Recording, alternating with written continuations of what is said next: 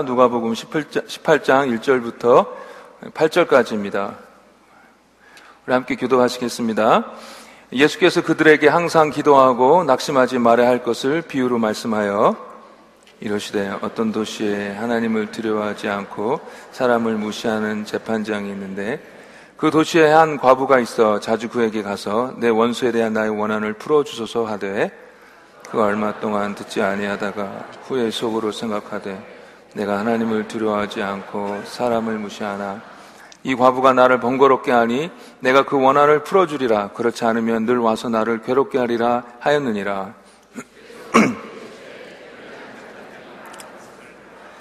하물며 하나님께서 그 밤낮 부르짖는 택하신 자들의 원한을 풀어주지 아니하시겠느냐? 그들에게 오래 참으시겠느냐?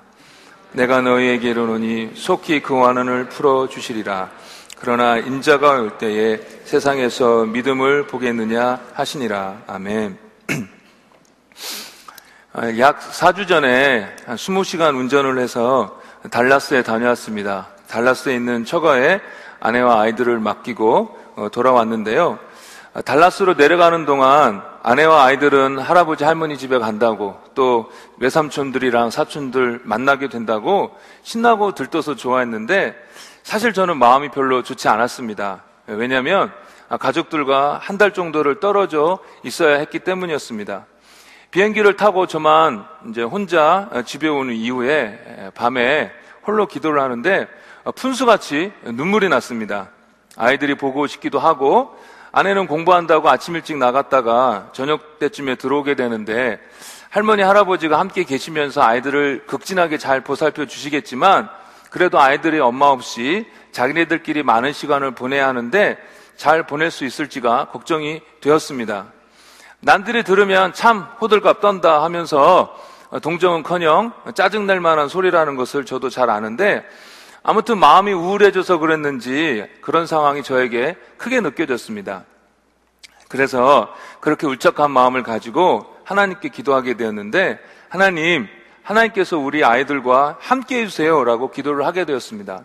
그런데요, 하나님께서 우리 아이들과 함께 해주세요라고 기도할 때에 갑자기 번뜩 깨닫게 된 것이 있었는데 그것은 하나님께서 함께 계신 곳이 가장 좋은 곳이다라는 것이었습니다.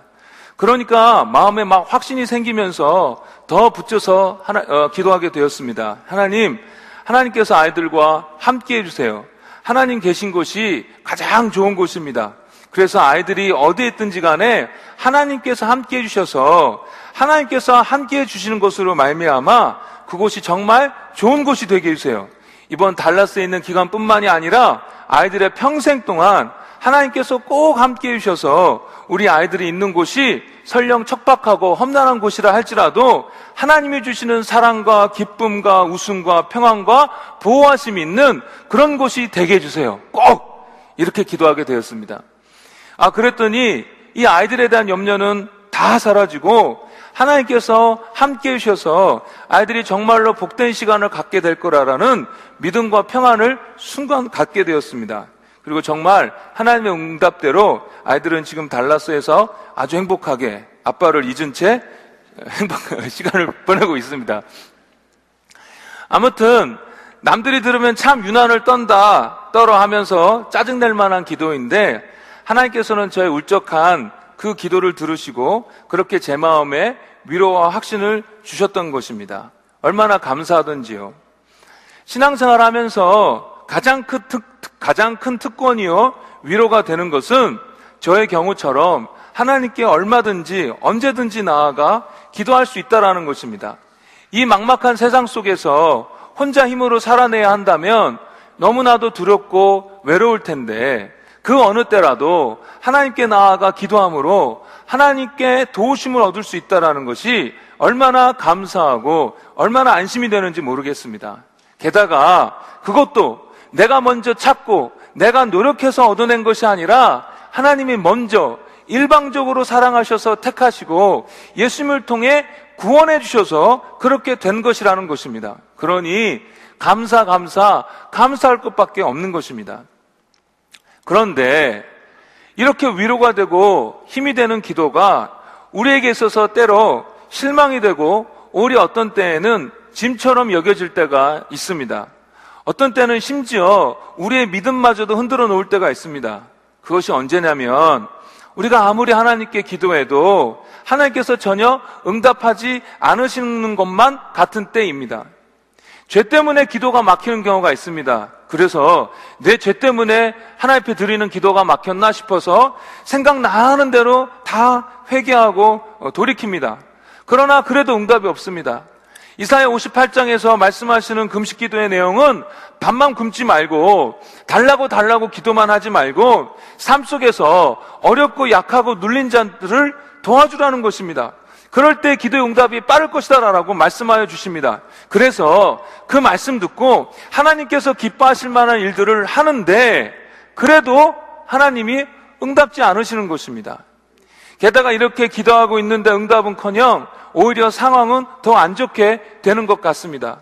그러니까 실망하게 되고 이제는 하나님께 분노가 생기기까지 합니다. 그리고 거기서 조금 더 지나니까 믿음까지 흔들리려고 하는 것입니다. 그래서 이제는 기도하기를 아예 포기해 버리는 것입니다.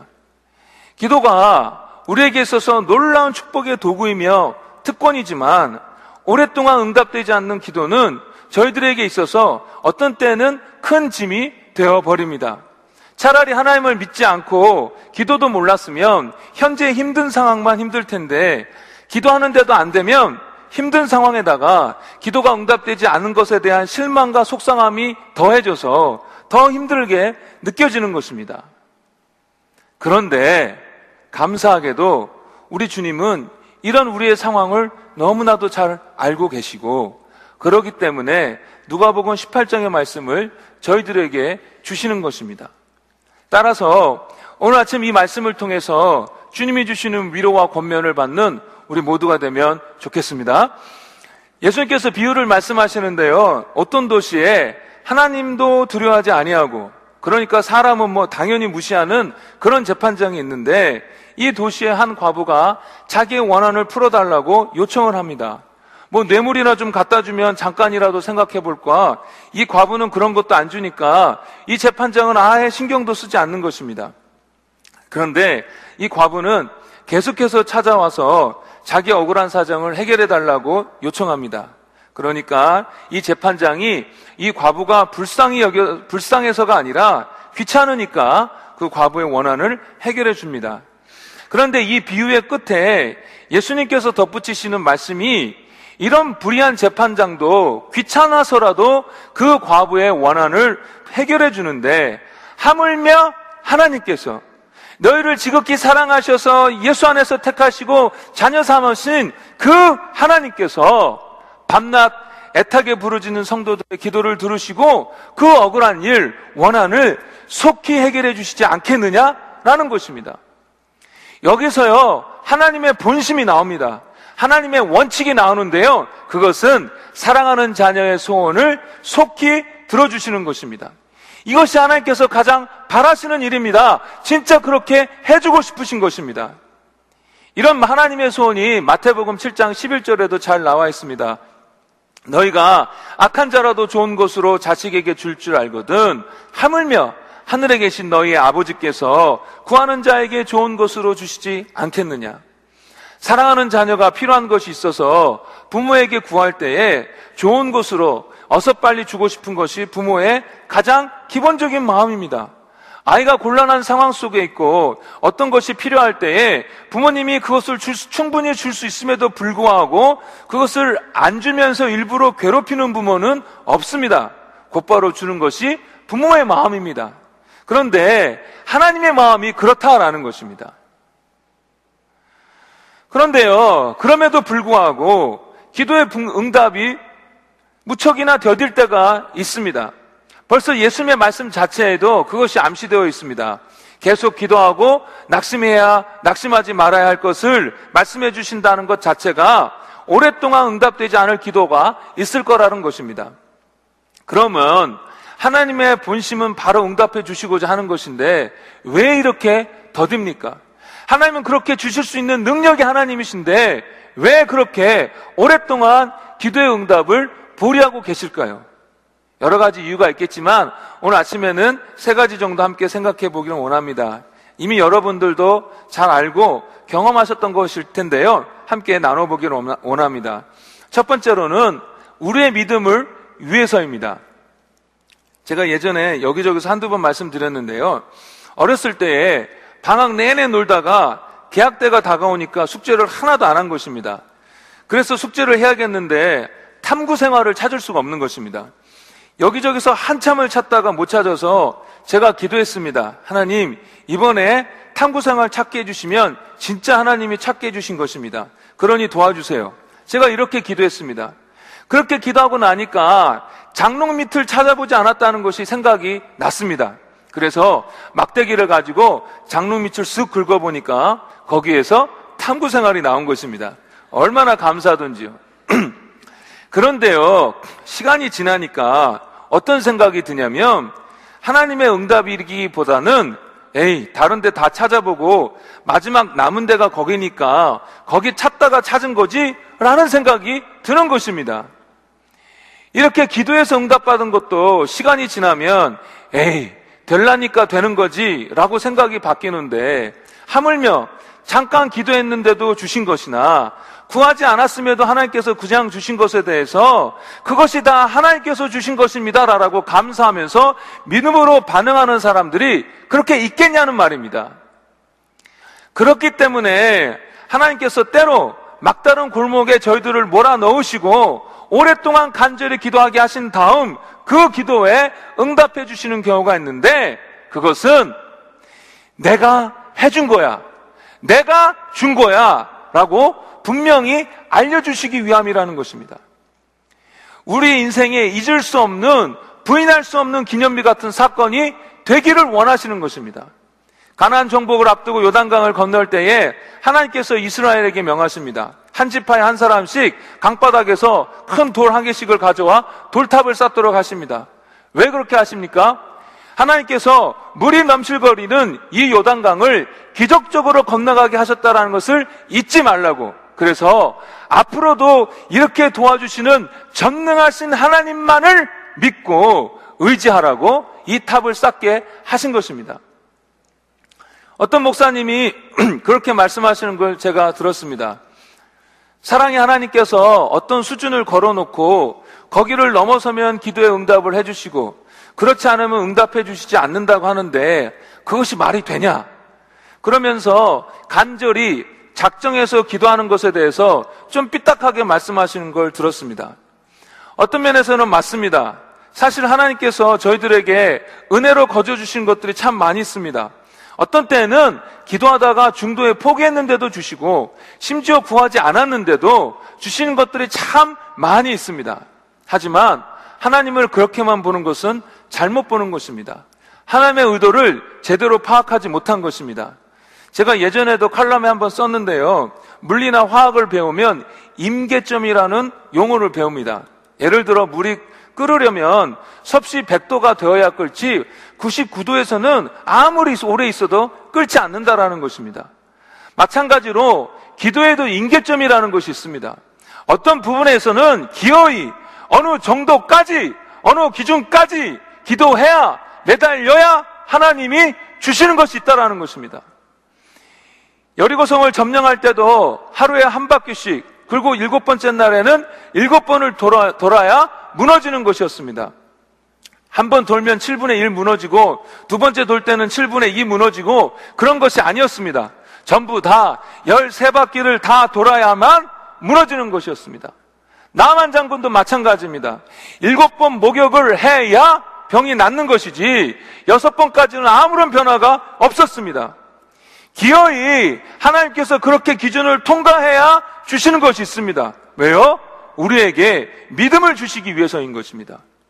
하나님은 우리가 간절히 기도하게 하시고 그 기도한 것에 대해 응답해 주시고 그리고 끝이 아니라 하나님께서 정말 주시고자 하는 그 진짜 목적은 우리의 믿음이 성장하는 것, 그것이라는 것입니다.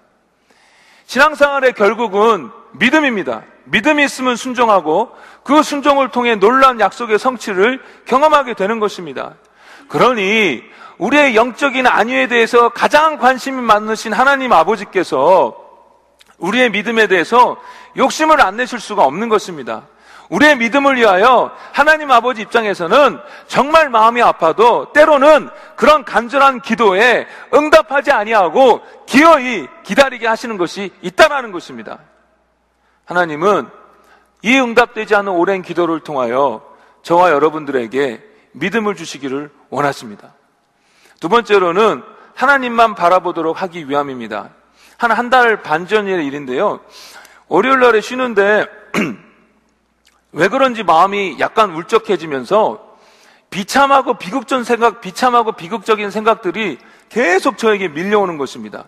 뭘 하고 있다가도 잠깐 숨을, 숨을 돌릴라 치면 그런 비극적인 생각들이 계속 몰려오는 것입니다. 그래서 제가 그것 때문에 하나님 앞에 기도했습니다. 주님 자꾸 안 좋은 생각이 나는데 물리쳐 주옵소서. 저는 이런 생각에 휘둘리지 않겠습니다. 싸우겠습니다. 주님 도와주세요.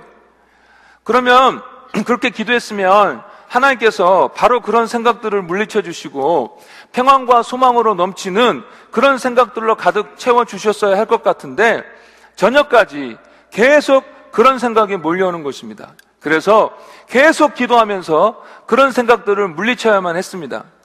그런데요, 그 밤에 기도하는데 저희들 저의 하루를 이렇게 돌이켜 보니까 그 나쁜 생각과의 그 비참한 생각과의 싸움 때문에 그 어느 때보다도 하나님을 더 많이 의지하고 하나님을 더 많이 불렀던 하루가 된 것입니다.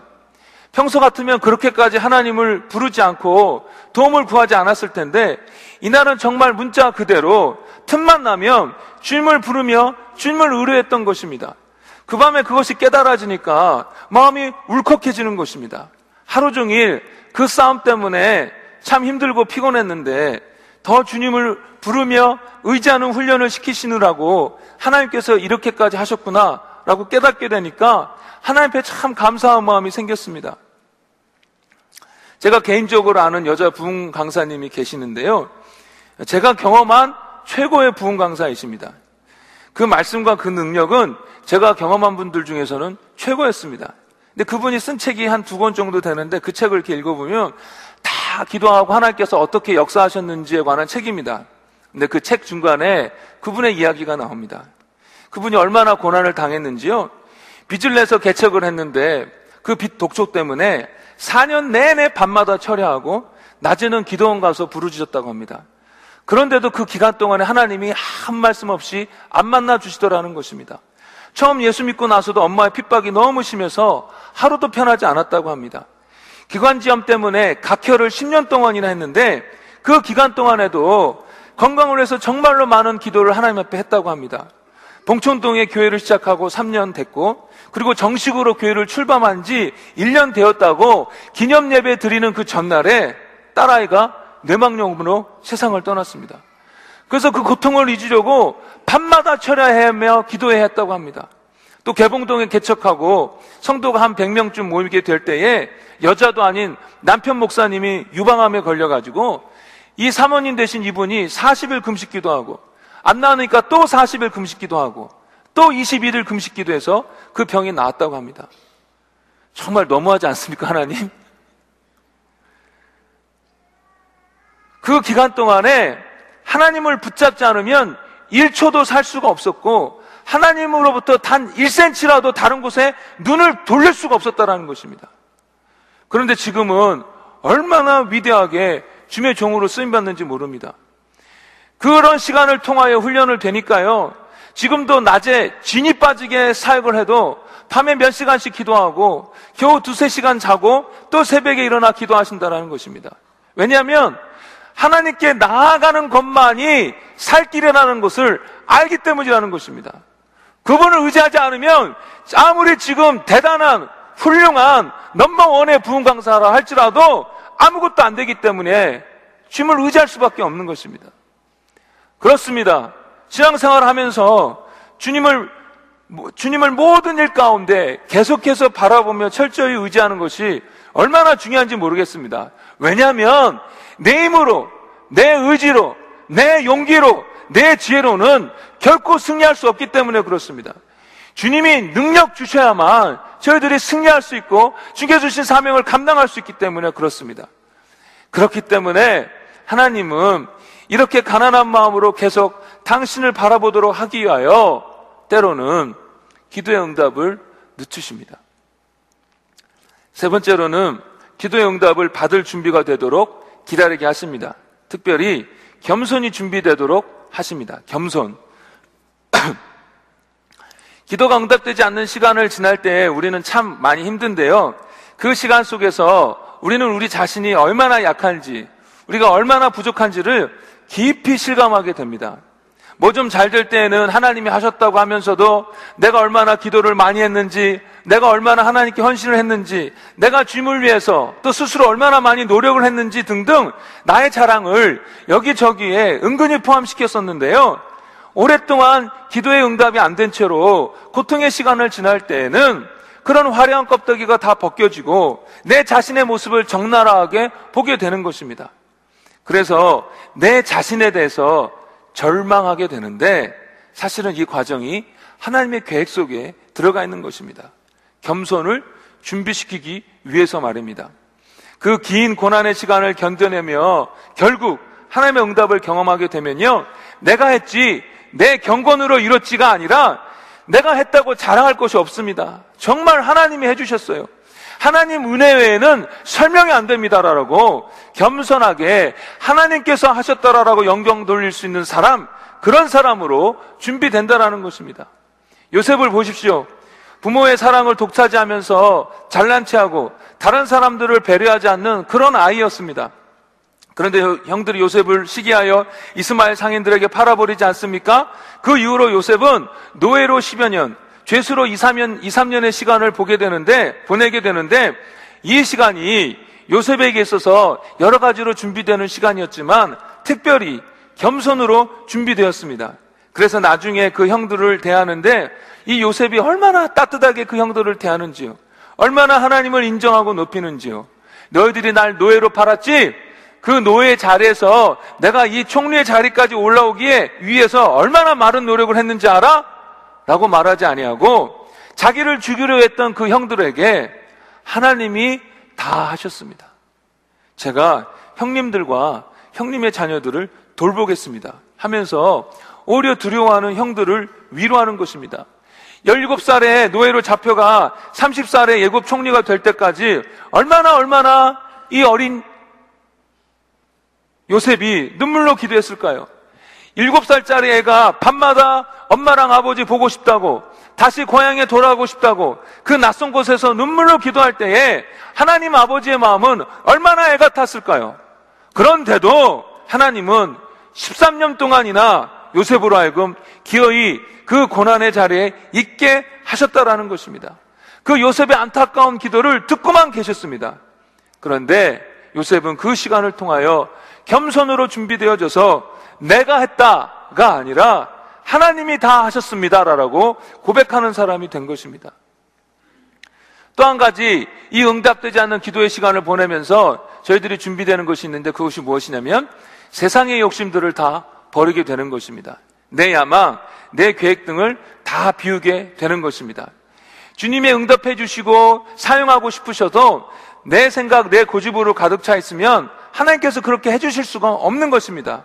포장은 주님의 것이라고 되어 있는데 막상 뜯어보면 내 인생은 나의 것이라고 되어 있는 것입니다. 무슨 말하는 것마다 주님 주님 하지만 주님을 위하는 것 같지만 막상은 내 영광을 위하여 내 야심을 위하여 나를 위해서 하는 경우가 많다라는 것입니다. 그런데 응답되지 않는 이 고난의 시간들을 통하여 하나님께서는 이런 불순물들을 우리 안에서 제거하시는 것입니다. 우리는 하나님 빨리 이 일이 됐으면 좋겠습니다. 빨리 이 고통이 끝났으면 좋겠습니다라고 간절히 기도하는데 하나님은 아니 너 먼저 준비되는 것이 필요해. 아니 너 먼저 정말 하나님의 사는 것, 하나님의 사람 되는 것 그것이 먼저야. 네 안에 세상적인 욕심이 먼저 해결된 다음에 라고 말씀하신다라는 것입니다.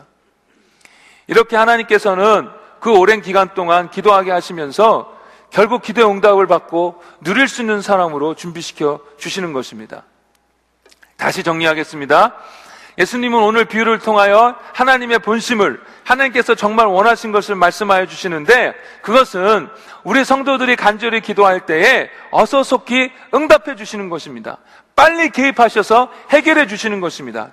그러나 그럼에도 불구하고 하나님께서 우리를 향하여 기도의 응답을 늦추시는 이유는 우리에게 더 큰 믿음을 주시기 위해서 더욱더 주님만을 바라보며 의지하는 자가 되게 하기 위해서 그리고 응답받을 수 있는 사람으로 준비시키기 위해서라는 것입니다.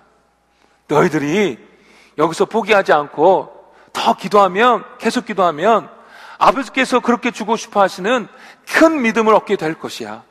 너희들이 조금만 더 힘을 내서 기도하면 범세 하나님을 바라보며 의지하는 자가 되어서 늘 하나님께서 주시는 그 능력을 공급받는 자가 될 거야. 그러니 포기하지 말고 너희들이 계속해서 기도해라. 그러면 더 큰 사명으로, 더 분명한 사명으로 너희들을 인도해 주실 거야. 제발 이 하나님의 의도를 알아다오. 라고 우리 예수님이 저와 여러분들에게 말씀하여 주시는 것입니다. 여러분 이것을 믿으십니까? 이렇게 부르시고 계시는 주의 음성이 여러분 마음 가운데 울림이 되십니까? 그런데 여기서 한 가지 짚고 넘어가고 싶은 것은 오늘 예수님께서 말씀하시는 택하신 자들, 즉, 성도들의 원한이 무엇인가? 라는 것입니다. 즉, 우리에게 적용하면 우리가 무엇을 구하여야 하는가? 라는 것입니다. 오늘 본문은 앞에 17장에서부터 예수님께서 다시 오실 때 일들을 설명하고 있는 와중에 나온 비유입니다. 즉, 마지막 때에 예수님을 기다리며 핍박받게 될 성도들에 대하여 말씀을 하고 계시는데 그때쯤에 성도들에 대한 핍박은 계속되고 오시겠다고 하는 예수님은 계속 아, 오시는 것이 더디는 것 같으니까 성도들이 낙심할 수밖에 없을 것 같은데 그럼에도 불구하고 포기하지 말고 계속 기도하라 기도하라라는 것입니다. 그러면 무엇을 기도합니까? 마지막 때 성도들의 원한이 무엇이겠습니까? 예수님께서 속히 다시 오셔서 이 핍박자들로부터 성도들을 구원해 주시고 이 세상 가운데 공의를 베풀어 주는 것 이거 아니겠습니까? 이것을 놓고 포기하지 말고 기도하라 라는 것입니다. 이것이 오늘 본문에서 암시되어 있는 첫 번째 1차적으로 해당되는 기도 제목입니다. 지금도 세상 저편에는 얼마나 많은 사람들이 예수님 믿는 것 때문에 무시무시한 고난을 당하고 있는지 모릅니다. 저희들도 수요일마다 이 핍박받는 교회와 성도들을 위해서 기도하는데 도대체 어떤 때에는 아무런 변화가 없는 것 같아 속상한 마음이 가득해지고 지칠 때가 있습니다. 인터넷으로 성도들이 매 맞고 불에 타 죽고 목에 잘려 죽는 소식을 보게 되면 가슴이 쿵쾅쿵쾅 뛰면서 도대체 하나님 언제까지 이래야 합니까? 라고 슬픔과 원망이 섞인 기도가 저절로 나오게 됩니다. 그런데 예수님은 하나님께서 그 성도들의 밤낮 부르짖는 원한을 반드시 갚아주시니까 포기하지 말라고 하시는 것입니다. 그러니 저희들이 이 일에 대하여 포기하지 말고 계속해서 기도해야 되겠습니다. 여러분, 핍박받는 성도와 교회를 위해서 기도하는 것은 몇 사람만의 의무가 아닙니다. 모든 사람들이 이 땅에 살고 있는 모든 성도들이 함께 지어야 하는 의무입니다. 나는 편하고 나는 이곳에서 안락하게 지내고 있다고 해서 저곳에서 핍박받고 있는 성도와 교회에 대해서 무관심하면 그거는 하나님 보시기에 안 되는 것입니다. 이건 모든 성도들의 의무입니다. 그리고 그 기도의 사명을 감당하는 자에게 주시는 하나님의 축복과 칭찬은 너무나도 큰, 큽니다. 그렇기 때문에 이 사명에 같이 동참하는 저와 여러분이 되었으면 좋겠습니다. 그런데요, 오늘 본문에서 말씀하시는 그 성도의 원한이 이렇게 예수님의 다시 오심과 공의를 실현시키는 것으로만 제한할 필요는 없을 것 같습니다. 왜냐하면 이 포기하지 말고 기도하라라는 예수님의 권고가 이런 종말에 대한 기도에만 해당되는 것이 아니라 우리의 일반적인 기도에도 해당되는 적용되는 영적인 원리이기 때문에 그렇습니다. 이 원하는 이 원하는 영어 성경에서 justice라고 번역하고 있는데 공의를 말하는 것이죠. 즉 기도하는 우리에게 적용을 해본다면 우리가 드리는 기도가 공의로워야 된다라는 것입니다. 하나님 보시기에 바른 것이어야 한다라는 것입니다. 이기적인 욕심에서 나오는 기도가 아니라 하나님 보시기에 합당한 것이어야 한다라는 것입니다. 그러면 무엇이 합당한 기도인가요? 그 구하는 이유가 하나님의 나라, 하나님의 영광일 때 합당하다라는 것입니다. 기계적으로 어떤 것은 육신적인 것이고 욕심에 나온 것이고 어떤 것은 영적인 것이고 이렇게 정할 수가 없습니다. 어떤 사람에게는 좋은 집이 사치이고 욕심이지만 어떤 사람에게는 좋은 집이 하나님 보시기에 합당한 것일 수 있습니다. 얼마 전에 제임스 차 선교사님이 오셔서 말씀을 전해 주셨는데 다들 큰 은혜를 받았습니다. 자기의 모든 것을 다 버리고 섬교지에서 섬기고 있다가 미국에 돌아오게 되었는데 어, 있을 곳, 그 살집을 위해서 기도했다고 합니다. 가족이 모여서 마태복음 6장 33절의 말씀. 그런즉 너희는 먼저 그의 나라와 그의 의를 구하라 그리하면 이 모든 것을 너희에게 더하시리라 이 말씀을 읽고 하나님께서 우리의 필요한 것을 공급해 주실 것이다라고 하면서 각자 어떤 집이면 좋겠는지 이야기해 보라고 한 것입니다. 막내는 수영장이 있는 집, 둘째는 큰 마당이 있는 집, 강아지도 기르고 싶다고 합니다. 큰 아들은 나무가 많은 집, 엄마는 마룻바닥으로 된 집, 성교사님 자신은 벽돌로 된 집이면 좋겠다고 했습니다. 그리고 그것을 화이트보드에 적어 놓았다고 합니다. 시간이 지나고 더 이상 미국에서 렌트를 감당할 수 없게 되었을 때에 예전에 회사에서 같이 일했던 밥이라는 친구가 자기 집을 예전에 자기가 지었던 그 집을 예수님이 다시 오실 때까지 사용하라고 주었는데 그 집이 그 가족이 그 말씀과 함께 기도했던 그 집 그대로의 집이었다라는 것입니다.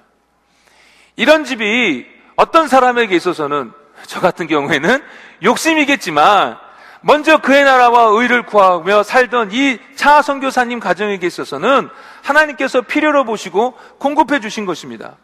그러니까 어떤 것은 욕심스러운 것이고 어떤 것은 하나님께서 기뻐하는 것이고 기계적으로 결정될 것이 아니라 어떤 삶의 자세이냐, 어떤 목적을 가지고 구하느냐에 따라 다르다라는 것입니다. 주님의 영광, 주님을 기쁘시게 하는 것을 먼저 소원하며 기도할 때에 그것이 하나님께서 받으시는 기도이고 예수님께서는 그런 기도 포기하지 말고 계속 기도하라는 것입니다. 아멘? 한 가지만 더 나누겠는데요. 오늘 예수님께서 비유를 통하여 성도들의 원한을 속히 갚아주시지 않겠느냐라고 말씀해 주시는데 여기에서 끝나면 참 좋았을 것 같은데 그 뒤에 불편한 말씀을 덧붙이시는 것입니다.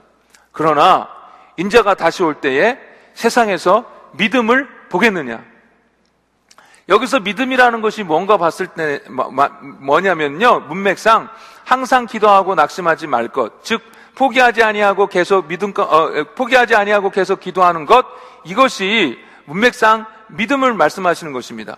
근데 세상에서 믿음을 보겠느냐라고 말씀하셨다라는 것은 이런 믿음, 즉 포기하지 아니하고 계속해서 기도하는 것으로 드러나는 이런 믿음, 이런 믿음을 예수님께서 다시 올 때에 이 세상에서 보기 힘들다라는 것을 암시하고 있는 것입니다. 그런데요, 제가 이 말씀을 가지고 좀 끙끙 앓았는데, 그럼 어쩌라고요? 라는 질문 때문이었습니다. 실컷 포기, 하 지 말고 기도하라고 해놓고서는 그런 믿음을, 그런 믿음의 사람을 볼 수 있을까라고 말씀하시는 것입니다. 뭐지? 왜 이런 말씀을 하셨지? 약간 신경질이 나면서 무슨 의도가 있는 것일까 고민하게 되었습니다. 그래서 집안을 뱅글뱅글 돌다가 묵상하면서 깨닫게 됐는데요. 그것은 믿음, 즉 계속해서 포기하지 않고 기도하는 것이 참 보기 힘든데 보겠느냐, 볼 수 있을까라고 예수님께서 말씀하셨다라는 것은 그것을 보고 싶다라는 것입니다. 그것이 어렵겠지만 너희들에게 기대해 보겠다라는 것입니다. 우리에 대한, 우리가 그것이 어려우니까, 그래, 너네는 어차피 안 될 거야, 라고 포기하시면서 말씀하신 것이 아니라, 그것이 어렵지만, 그런 믿음을 너희들에게 기대해 보겠다라는 것입니다. 우리 Fellowship 성도들에게 기대해 보겠다라는 것입니다. 아멘? 우리한테 그런 믿음을 기대하신다라는 것입니다. 우리로부터 그런 믿음을 보기 원하신다라는 것입니다. 아, 이것을 알게 되니까 얼마나 기쁘던지요. 그러면 어떻게 저희들이 이 예수님의 기대를 충족시킬 수 있을까요? 저는 그 대답이 우리 Fellowship 공동체에 있다라고 생각합니다. 철새들이 이동하는 거리는 저희들이 상상할 수 없을 정도입니다. 제가 인터넷에서 찾아보니까 검은 가슴 물대새라는 새가 있는데 이 새는요, 2만 6천 킬로미터를 날아다닌다고 합니다. 그런데 여러분들 잘 아시다시피 철새들이 날아다닐 때 V자로 이렇게 모양을 열을 지어서 나아가지 않습니까?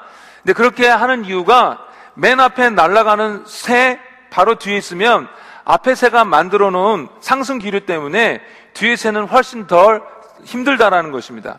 앞에 새가 한 90번을 날개짓을 하면 바로 뒤에 새는 60번, 그 뒤에 새는 50번 정도 날개짓을 하면 그렇게 그 대형대로 따라갈 수가 있는 것입니다.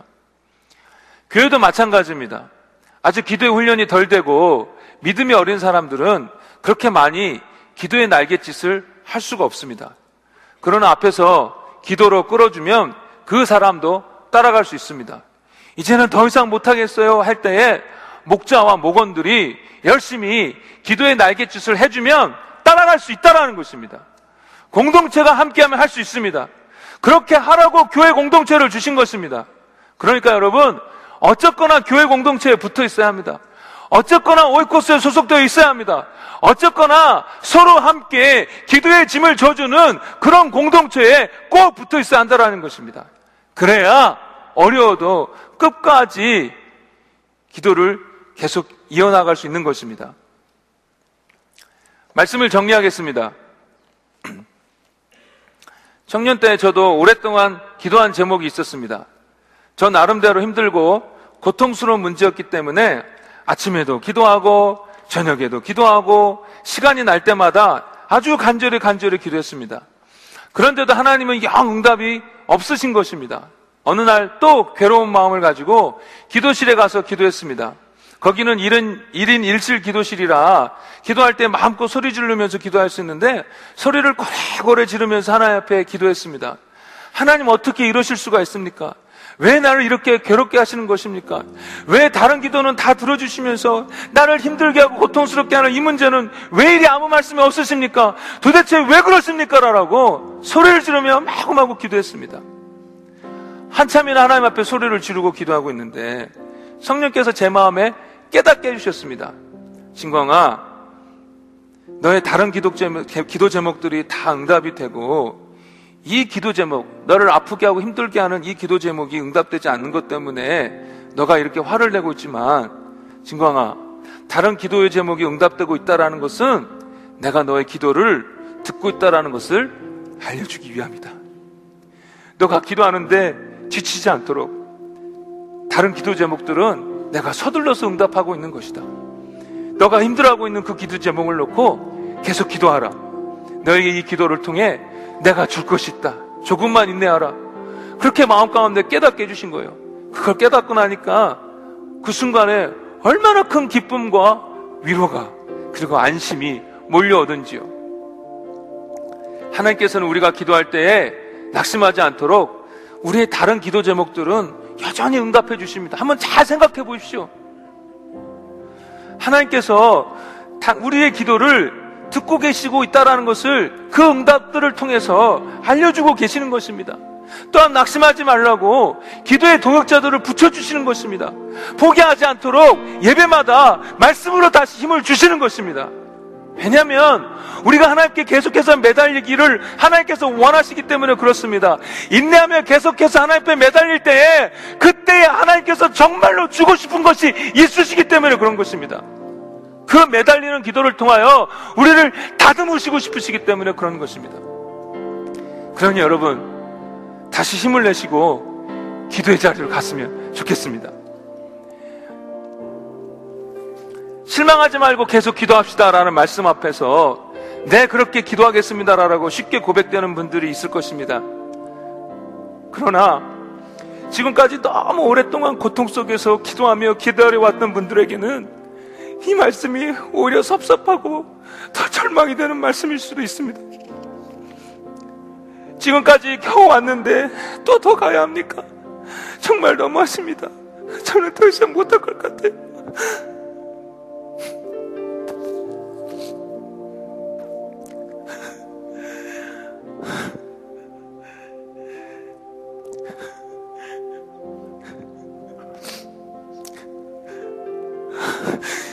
그런 성도들이 있습니다. 그렇기 때문에 저희들이 같이 기도해야 합니다.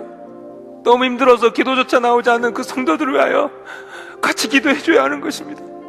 교회들이, 교회 리더들이 먼저 기도에 날겠지. 날개로 퍼덕퍼덕 하면서 날갯짓을 해 하면 따라오는 성도들도 쉽게 따라올 수 있습니다. 오이코스 목자와 목원들이 힘들어하는 성도 옆에서 계속 기도의 날갯짓을 해주는 것입니다. 그러면 조금만 해도 따라올 수 있습니다. 우리가 앞에서 서로 계속 돌아가며 기도의 날갯짓을 해주면 다 같이 갈 수 있습니다. 함께 갈 수 있습니다. 예수님 다시 오실 때에 그렇게 보고 싶어 하시던 믿음을 보여드릴 수 있습니다. 그러니 함께 포기하지 않고 저들 계속 그 기도의 자리로 나아가기를 주의 이름으로 축원합니다. 우리 함께 기도 일어나서서 찬양하시겠습니다.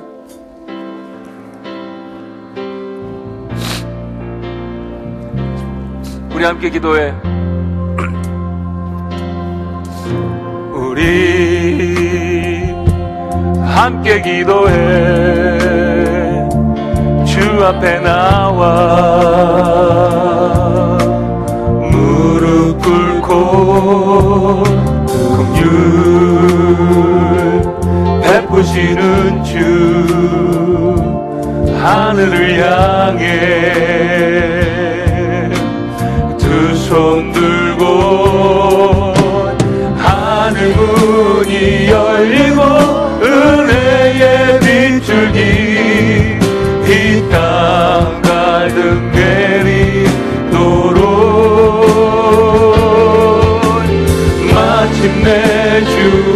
비춰서 의의 빛주기 우리 위에 부시도록. 우리 함께 기도해. 우리 함께 기도해. 주 앞에 나와.